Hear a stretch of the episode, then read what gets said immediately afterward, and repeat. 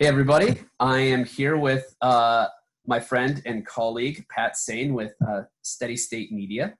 And um, Pat, you have the, the, the, distinction of being the first uh, sort of video production specialist uh, that I've spoken to. Everyone else has been in marketing or design, but you're you're in video. So uh, thanks for thanks for joining. Yeah, thank you. Uh, thank you for having me. I, am really looking forward to to your insights, especially for the students in at Pitt and at Point Park, whom you know some of them are in marketing, some of them are in design, but it seems like video is kind of at the center mm-hmm. of of what they both do. So, um, if if you don't mind, and humor me, what what's your background? What got you started in doing video work and, and video production and uh, and then ultimately leading up to steady state? Sure. So uh, I, I, think I knew from a very young age that um, I wanted to be in uh, in video somehow, uh, which is interesting. I, I, feel like a lot of the a lot of my colleagues, a lot of people who do video work, um, started um, with more of the mindset that they wanted to be in film. Um, you know, mm-hmm. that's obviously at a younger age, especially when you're getting into it. That's your your initial thought is I want to be a filmmaker, I want to be a director. Um, but having video cameras around um, really from a young age, I just love the technology um, and working with it. Uh, our the high school that I went to actually had a really great um, program for video production. Uh, got involved in that. There were you know the community television was run out of the high school. Um, so that was great. That was kind of my first, you know, real look at, uh, at, at what you know I could be doing with you know good equipment, full equipment. Right. Um, so graduating high school, uh, actually started at uh, at Point Park. Um, oh, okay. I did. I uh, while I was there, um, I actually got into the film program at Point Park. Uh, that was kind of the closest um, uh, program available that kind of matched what I wanted to do.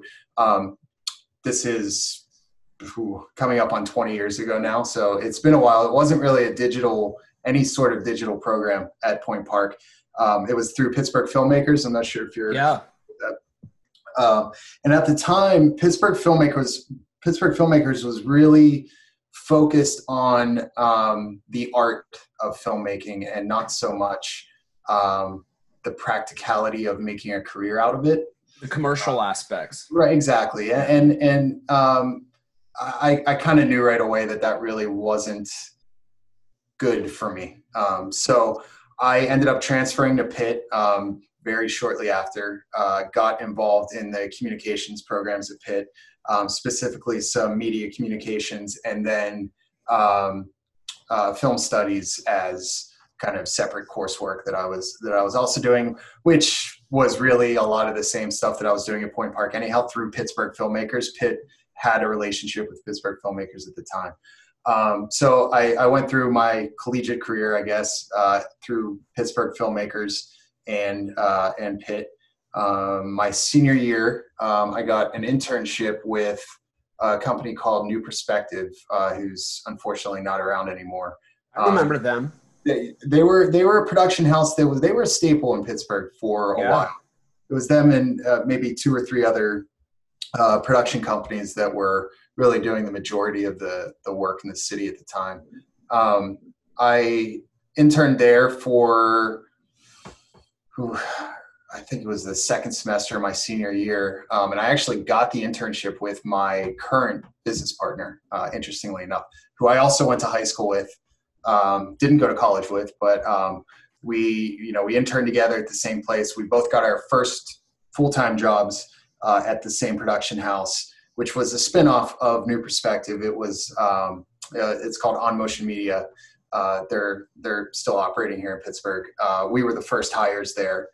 Um, and what was really attractive to me about really what New Perspective, Mind Over Media, all those all those production companies were doing was um, the the the blend of the industrial uh, type of video projects that that interested me. That kind of business storytelling.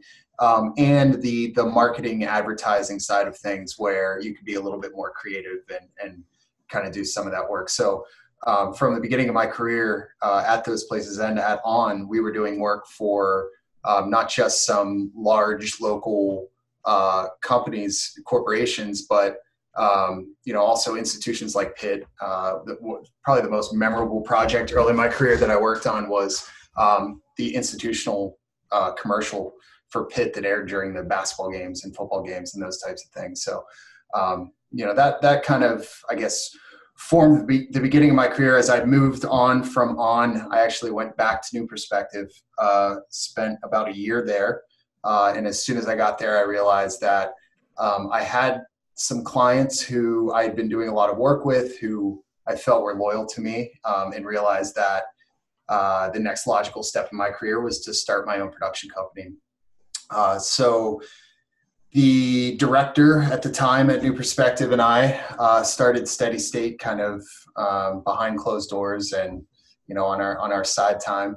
Uh, and um, as luck would have it, we both got laid off. Um, with you know this is this might be the first time I'm making this public, but we both got laid off with with our business plans in hand, um, ready to spin off and, and start our own company. Uh, we got laid off with uh, with severance packages and we're kind of told you know good luck we'll use you for some freelance stuff in the future. And it was literally mm-hmm. a week a week before we were we were uh, slated to do that. So that was that was kind of a sign that, that we were serendipity right there yeah, that's right we, we, were doing the right thing and interestingly enough i think uh, the first uh, the first job the first job that we did when we when we opened our doors was for Pitt business um, uh, a, a, project for the um, study of the study abroad um, program at Pitt Business. So uh, Pitt Business definitely has a, a, place in my heart for for that.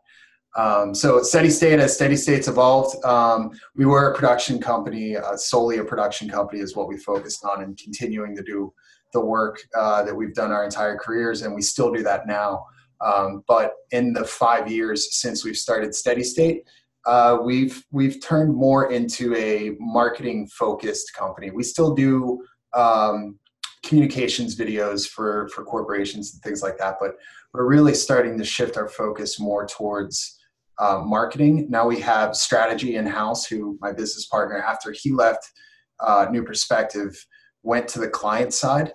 Uh, and worked at a couple of technology firms doing marketing strategy. Uh, you know, video is you know, to your point earlier, um, it, it is, you know, a central focus on uh, that that students will learn about um, as far as marketing campaigns go and communications campaigns go. But it's really um, just a tool in a in a good marketer's toolbox. Mm-hmm. Uh, and I think that um, I think that Kevin, his experience uh, being out on the client side and realizing what video was started to align with what my vision started to be about what video should be. Uh, when I when we first started our careers, video was expensive. Um, big companies would do very small quantities of video. They would maybe do one, uh, you know, company overview video or a commercial or something like that, and basically blow their whole budget on on yeah. one video. And now that things have evolved, video is so much more disposable. Obviously, this isn't news to anybody, um, but uh, the focus of where budgets should be spent uh, has shifted, and I think a lot of uh, a lot of companies, a lot of production companies, really aren't uh, adapting to that as quickly as they should be. So. Um, the last two years is really where we focused on not so much you know looking for those project based jobs but looking for campaign based jobs uh, for for production, and then you know helping to supply the strategy behind it. Well, you know, in addition to that, and you know, correct me where I'm wrong, but like from from your end of things, it's okay to do one-off projects, but you know, the the possibility of being involved in a campaign level project where you're you're shooting a lot of video, you're doing a lot of strategy and you know direction and creative direction, things like that you want that to occur over multiple parts. So it like you know really encompasses not only the vision that you have for the client but also um, your creative capabilities. So you're you're best serving the client in, in that respect. So um, can you talk a little bit about you know your interest in that campaign aspect where a campaign is maybe multiple videos of different messaging and how you go about you know what what the process is uh, with that your creative process? Sure. So you're right. Uh, the the project based work um, I, I, mean it still makes up a very large portion of our of our revenue. Um, so we are still doing a lot of that project based work.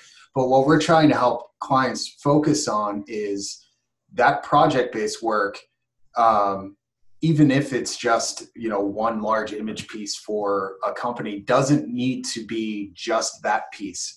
Um, you know you create a great video about your capabilities and you throw it on your website and and share it with everybody on linkedin maybe on facebook and then kind of forget about it is is obviously not a good use of budget. Um, so what we do is when we're approached a lot of times with this project based work is look at it and say okay we can take this longer form piece and break it down into you know what we're what is commonly referred to as micro content where you're covering smaller facets facets of the larger piece uh, and giving yourself some more shelf life or runtime with uh, with those individual pieces so um, that's you know kind of one way to handle the project based work and when you get into the campaign based work um, you know it's more sitting down with somebody like Kevin, who's on the marketing strategy side or an internal mm-hmm. person mm-hmm. at, a, at a marketing company, and saying, uh, you know, what what part of the sales funnel are you looking to attack with these marketing videos?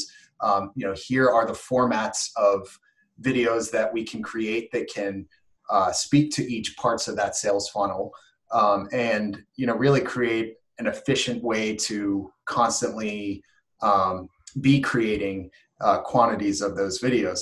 You know, if you're if you're going out and shooting one customer testimonial video and just getting one customer testimonial video out of it, again, it's not the most efficient use of your time. But if you're going out and shooting with a client, uh, a, a client's client, and you know having them give a testimonial, if you're not looking at ways where you can make that um, more than one piece you're just you're again you're not being efficient with your time so right um, that's kind of how we go into a lot of those campaigns is looking at you know what are the different formats that can, that we can create video or content that speak to different parts of, of a sales funnel and then um, being as efficient as possible to create as much content for each each uh, step along the sales funnel as possible?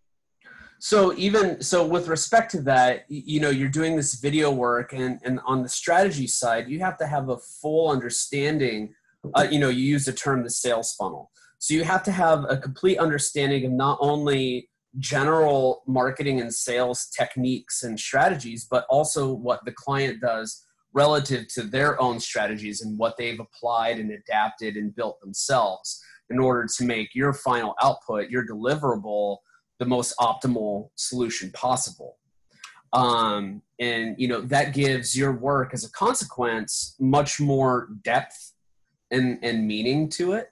Um, and you know to you know to your point where you've got some clients that just do one-off things like not only is it not an efficient use of their time but also their money because they are only thinking about that end deliverable whereas you guys are thinking about the deliverable as in addition to their entire communication process. And ultimately how is that deliverable going to augment or enhance what they're already doing and you know and i'm i'm speculating and not necessarily of your clients but just in general those clients that just want that one off video they probably aren't even aware of what their true uh, sales and communication practices are? But I think that um, a, a, a, handful of clients, not not not all of our clients certainly, but a handful of our clients uh, will look at sales and marketing uh, separately. And yes. what we're trying to help them understand is that sales and marketing should should be working hand in hand. Um, and and you know when you have that separation between sales and marketing and they don't communicate as well or the, the, the purpose of marketing isn't to feed into sales uh, as seamlessly as, as it should uh, what you get is on the marketing side you get people who are order takers who are going out and and um, hiring other order takers. So mm-hmm. a, a, marketing person who says, "Oh, well, you know, I'm being told, or I know that we need a company image video. I'm going to go hire a video production company that's going to help me put together a company image video." And nobody is really focusing on, you know, what that messaging should be to help sales how are you speaking to your clients your customers? Of course they the, the marketers and the, the people internally who are bringing the projects to us know who their clients and their customers are but are they talking to the salespeople enough to know what what are their their their clients pain points that you're trying to speak to uh, in some of these videos? And and you know a lot of times we'll look at a video or a project and if there isn't that that synergy um, then you know we kind of can tell right off the bat that that this isn't going to be as effective as as it right. as it could be. So you know, uh, I wanted to ask you, and this is kind of slightly off topic, but still I think relevant. Um, I, I keep seeing ads for this new video service called Quibi. Mm. I don't know if you've seen those. I, I have, yeah. Yeah, where, where everything is shot vertically.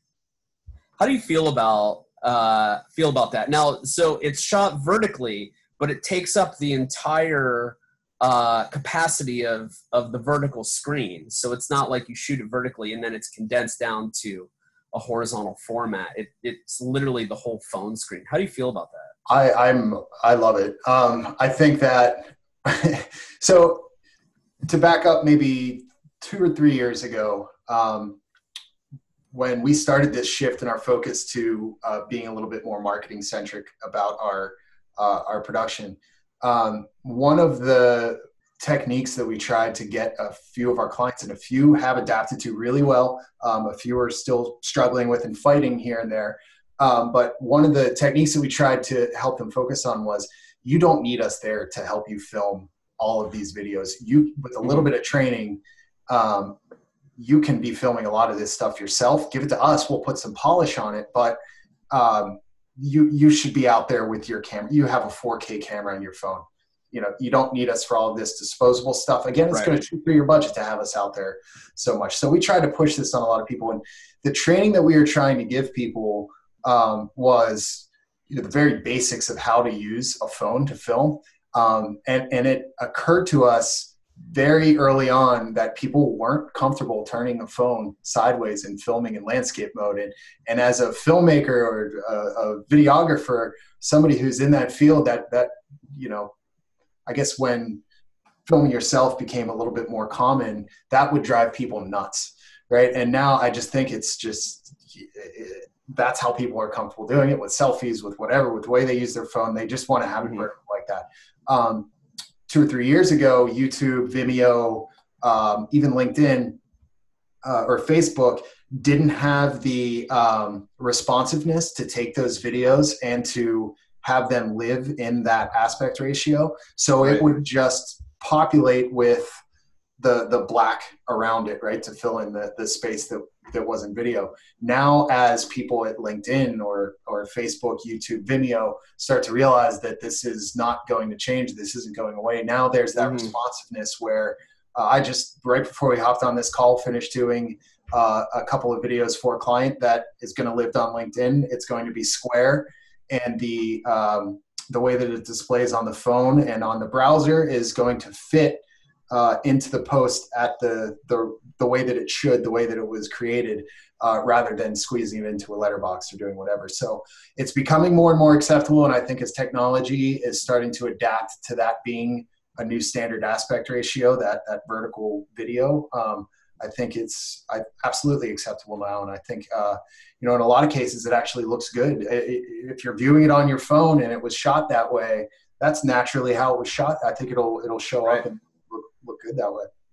Yeah, it's fascinating to see how a product has completely redefined how a discipline functions, you know, with relation to the, the changing aspect ratios. And not only that, but it's it's bringing new voices to the table. Mm-hmm. So, like, you know, I, every time my wife shoots wants to shoot a video, I say, rotate it 90 degrees, make it landscape Uh, and she's like, I don't want to, I don't want to do that. Just let me shoot it. Let me capture the moment. But I'm like, I need horizontal, you know?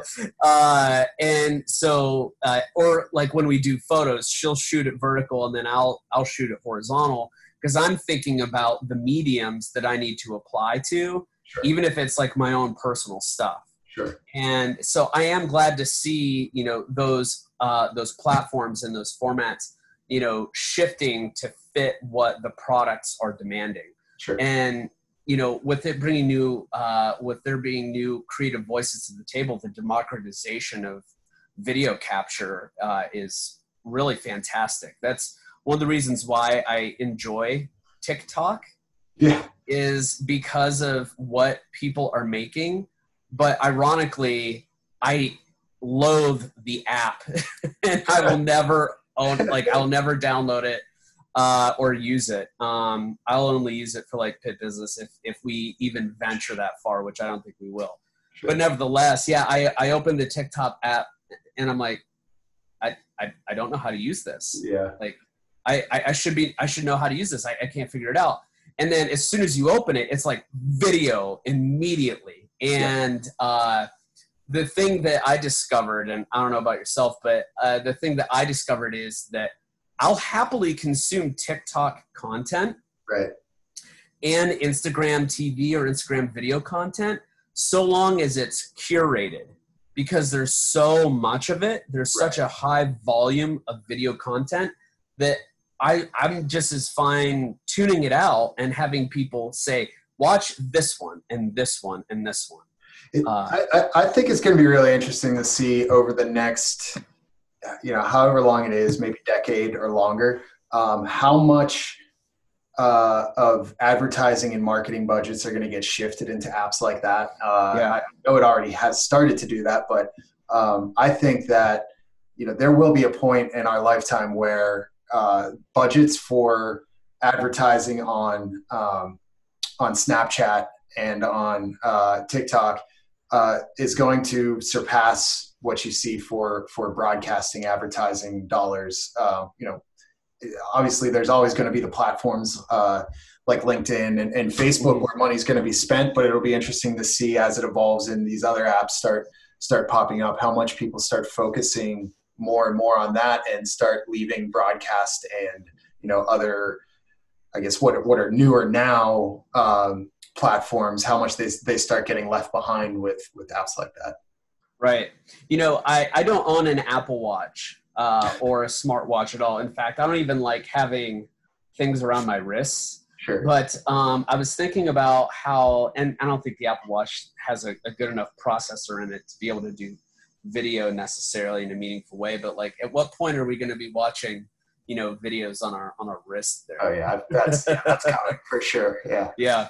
Yeah. So uh, uh, switching gears, I want to I want to know. Uh, so Steady State is pretty much a, a, remote business. I mean, you guys you have an office, and you know you can take clients down there, but for the most part, like you could work anywhere.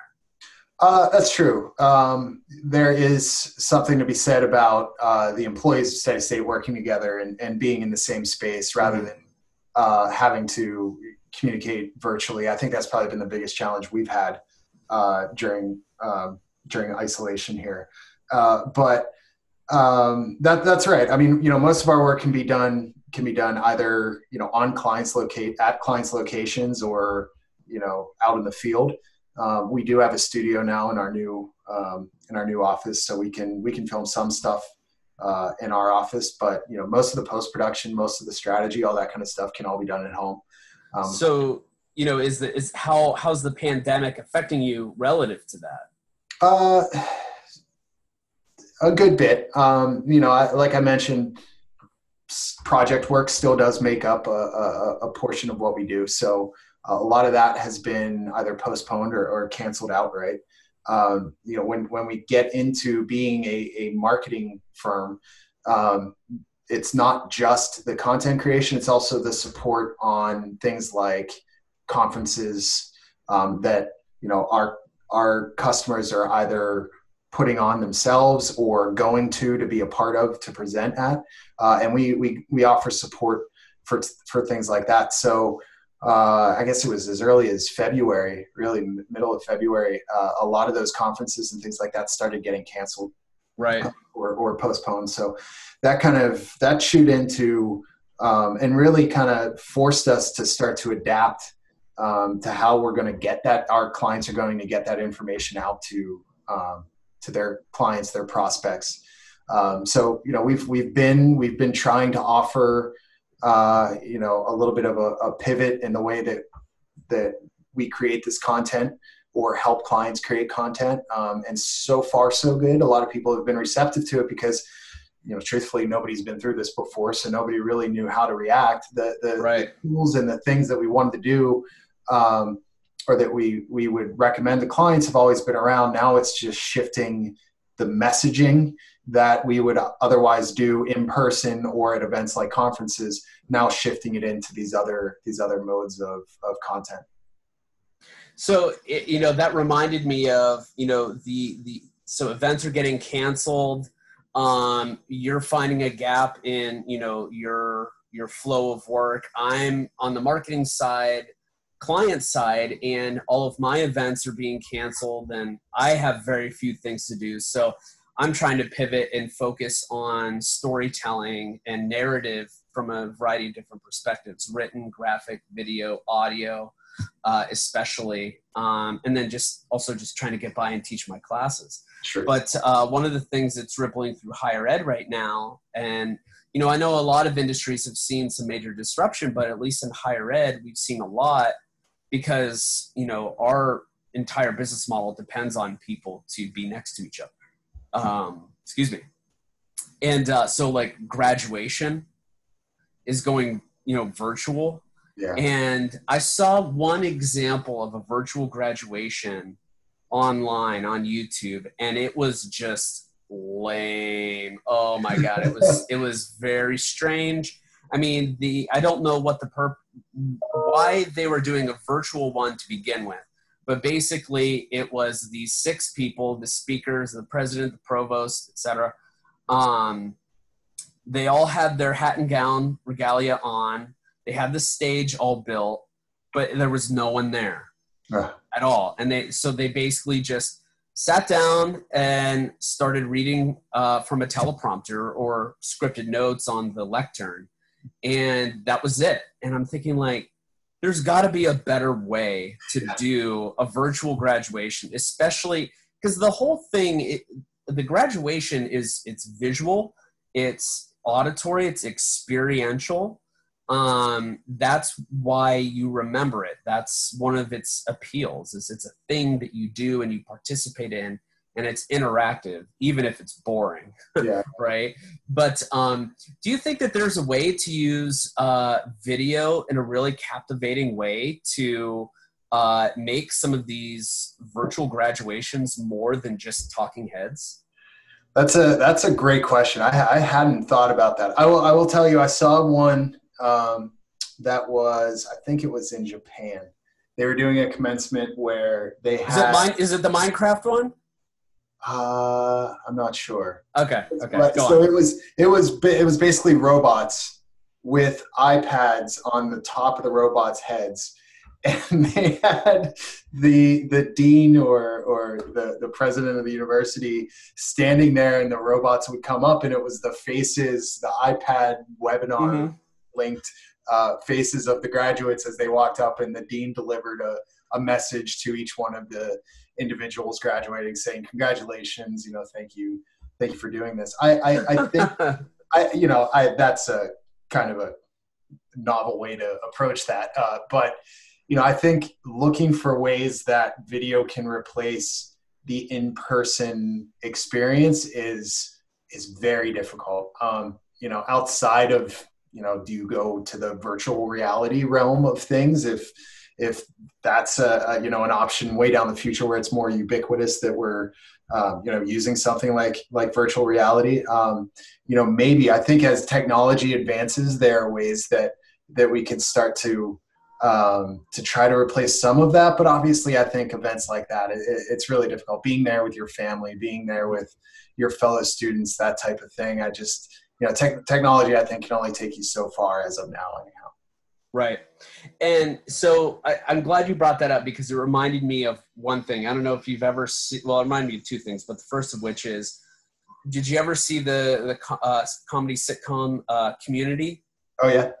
So in Community, they did an episode where prisoners from the local prison were able to take classes at the community college but they were in prison so they couldn't leave their jail cell right so what they did was they put ipads on robots and drove them around right. campus right yeah. so you know it, it's funny because like wow you know the, the the folks in japan they they came up with a solution for that situation right uh, but really leave it to some sitcom that was just really poking fun at, at drones and, right. and, technology to actually come up with a, a, clever solution to that specific problem. Right. That's funny. I, I wondered when I saw that if that was uh, if that was their uh, the impetus of their idea was to was they watched Community.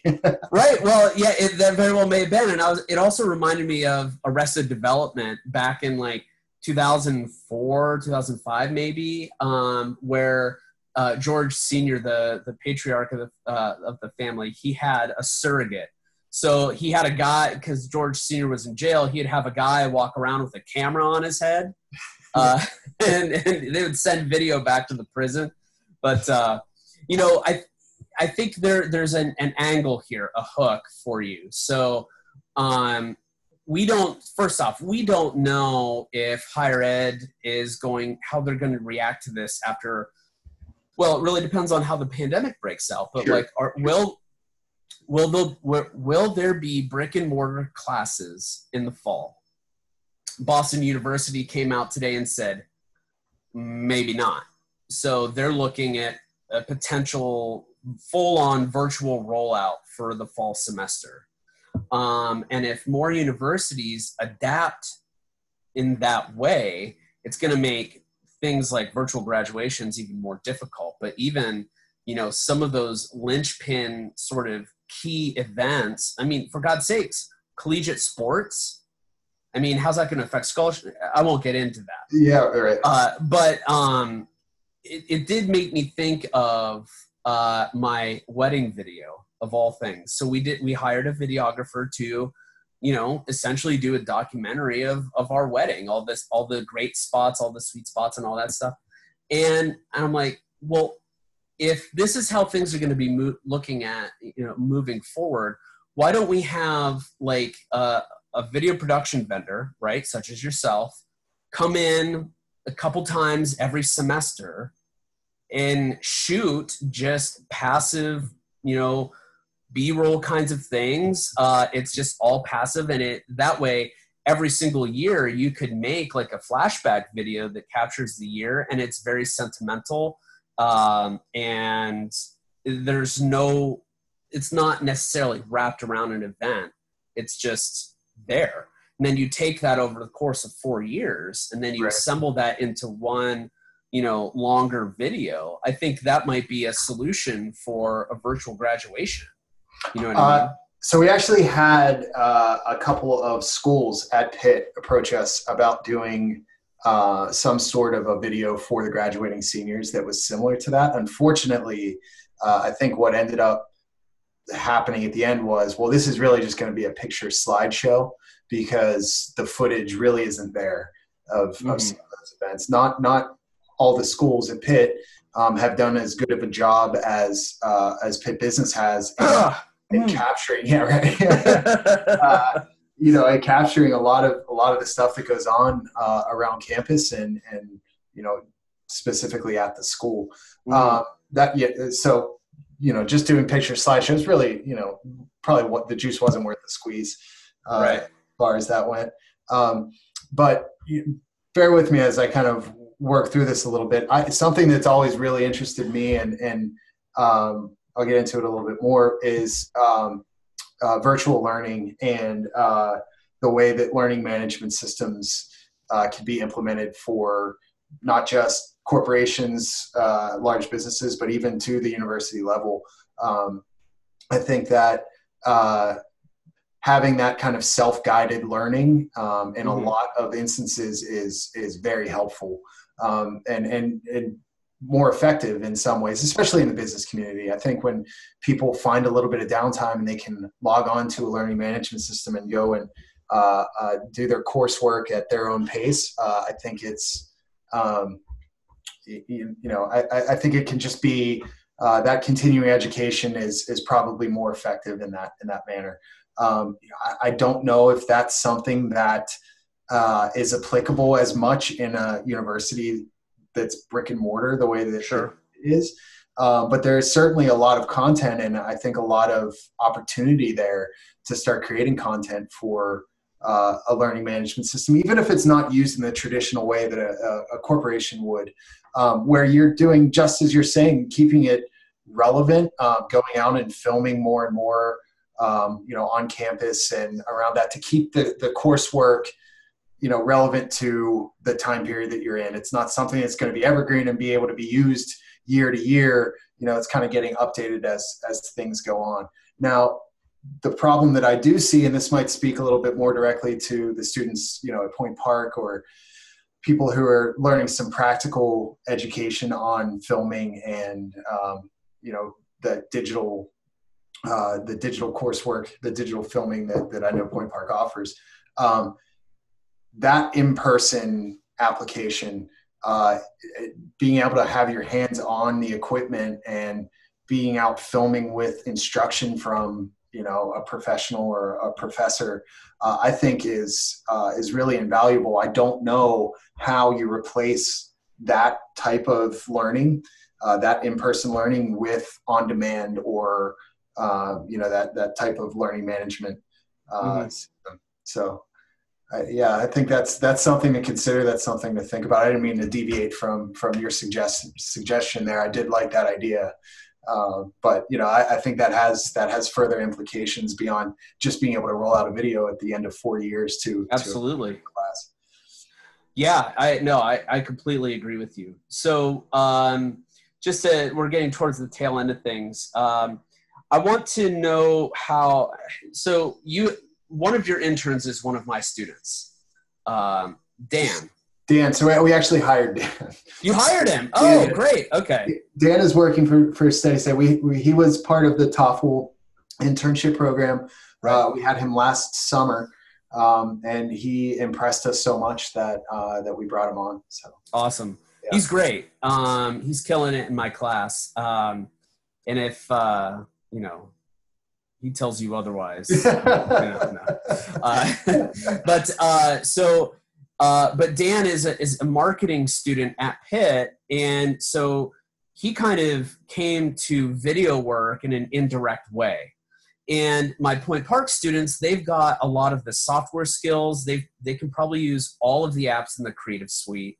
Um, they definitely know how to use cameras and whatnot, but they may not necessarily know how to apply their their video based skills to the actual profession. So collectively, what would be your recommendation for any student or uh, student now or graduating student, you know, that's interested in video marketing? How, how where can they get their start? How can they get involved?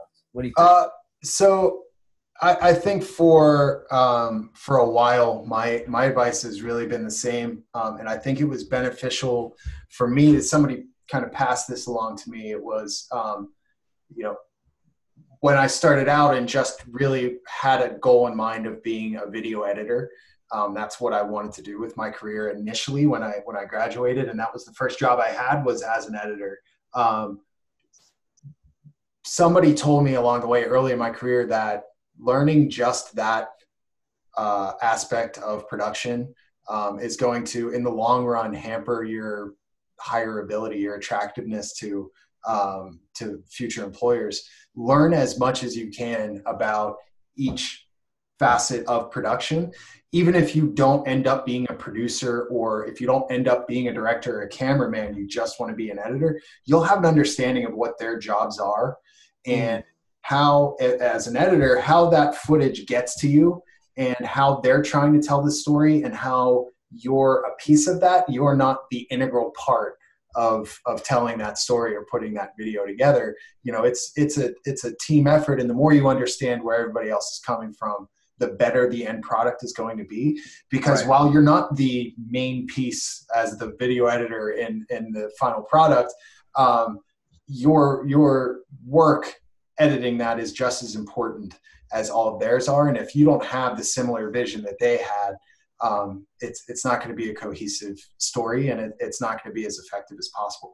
Now, on the flip side of that, uh, as far as somebody who's more interested maybe in just the marketing side of things, like I know Dan um, has an interest in photography and video, um, but he's not at the professional level. He does, does didn't have the professional training to do that.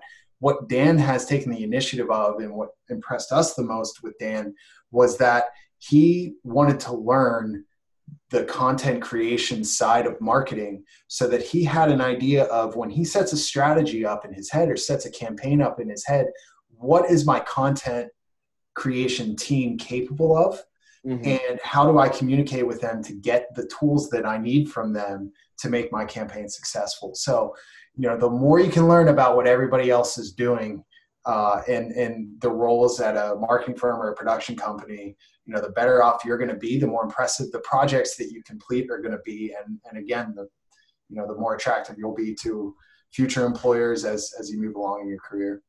And that's the value of speaking different languages so to speak. You know i i can code websites from the ground up um, but i can also design them. But you know at the end of the day i would prefer to have a developer do what they do best, and that's code a site. Whereas I can do the front end, but if I can speak the language, the translation is seamless. You know that that that that point of mutual understanding. That's the center of the Venn diagram. Absolutely. You know? Yeah, yeah. and and again, the more that you have realistic expectations of what other people are, are capable of in their role and and what you'll be getting back from them, the more you can be realistic about what you can promise your clients, customers, boss you know whoever it is. So yeah i think that, that that ability to communicate with people when you don't necessarily practice what they practice is invaluable. So pat if my students are interested in learning more about you about steady state um, and the things that, that looking for more advice the things you have to say how can they how can they find you? How can they reach out learn more so uh, our website we try to keep updated with uh, content and information uh, as much as possible. It's steadystatemedia.com. Um, and then you can, uh, you know, find us on Facebook uh, or LinkedIn is really where most of our attention is right now. Um, so I would say uh, connect with Kevin Hospodar and myself and the Steady State page on LinkedIn. It's probably again where we spend where we focus most of our attention on you know learning new tips and tricks sharing tips and tricks uh, and and you know following people that we've worked with and enjoy working with following their careers. So this is great. Thank yeah. you. I yeah, really appreciate you. it. And uh, hopefully we'll get to do this again sometime soon. And if we do i'm going to obligate you to play that guitar. Absolutely not. I know i know i know, I know, yeah. three, I know three songs really well uh, that's that's it but yeah well, what if I I break out my flutophone plastic recorder and we can do like a duet situation? You're sweetening the pot a little bit, but maybe still not enough.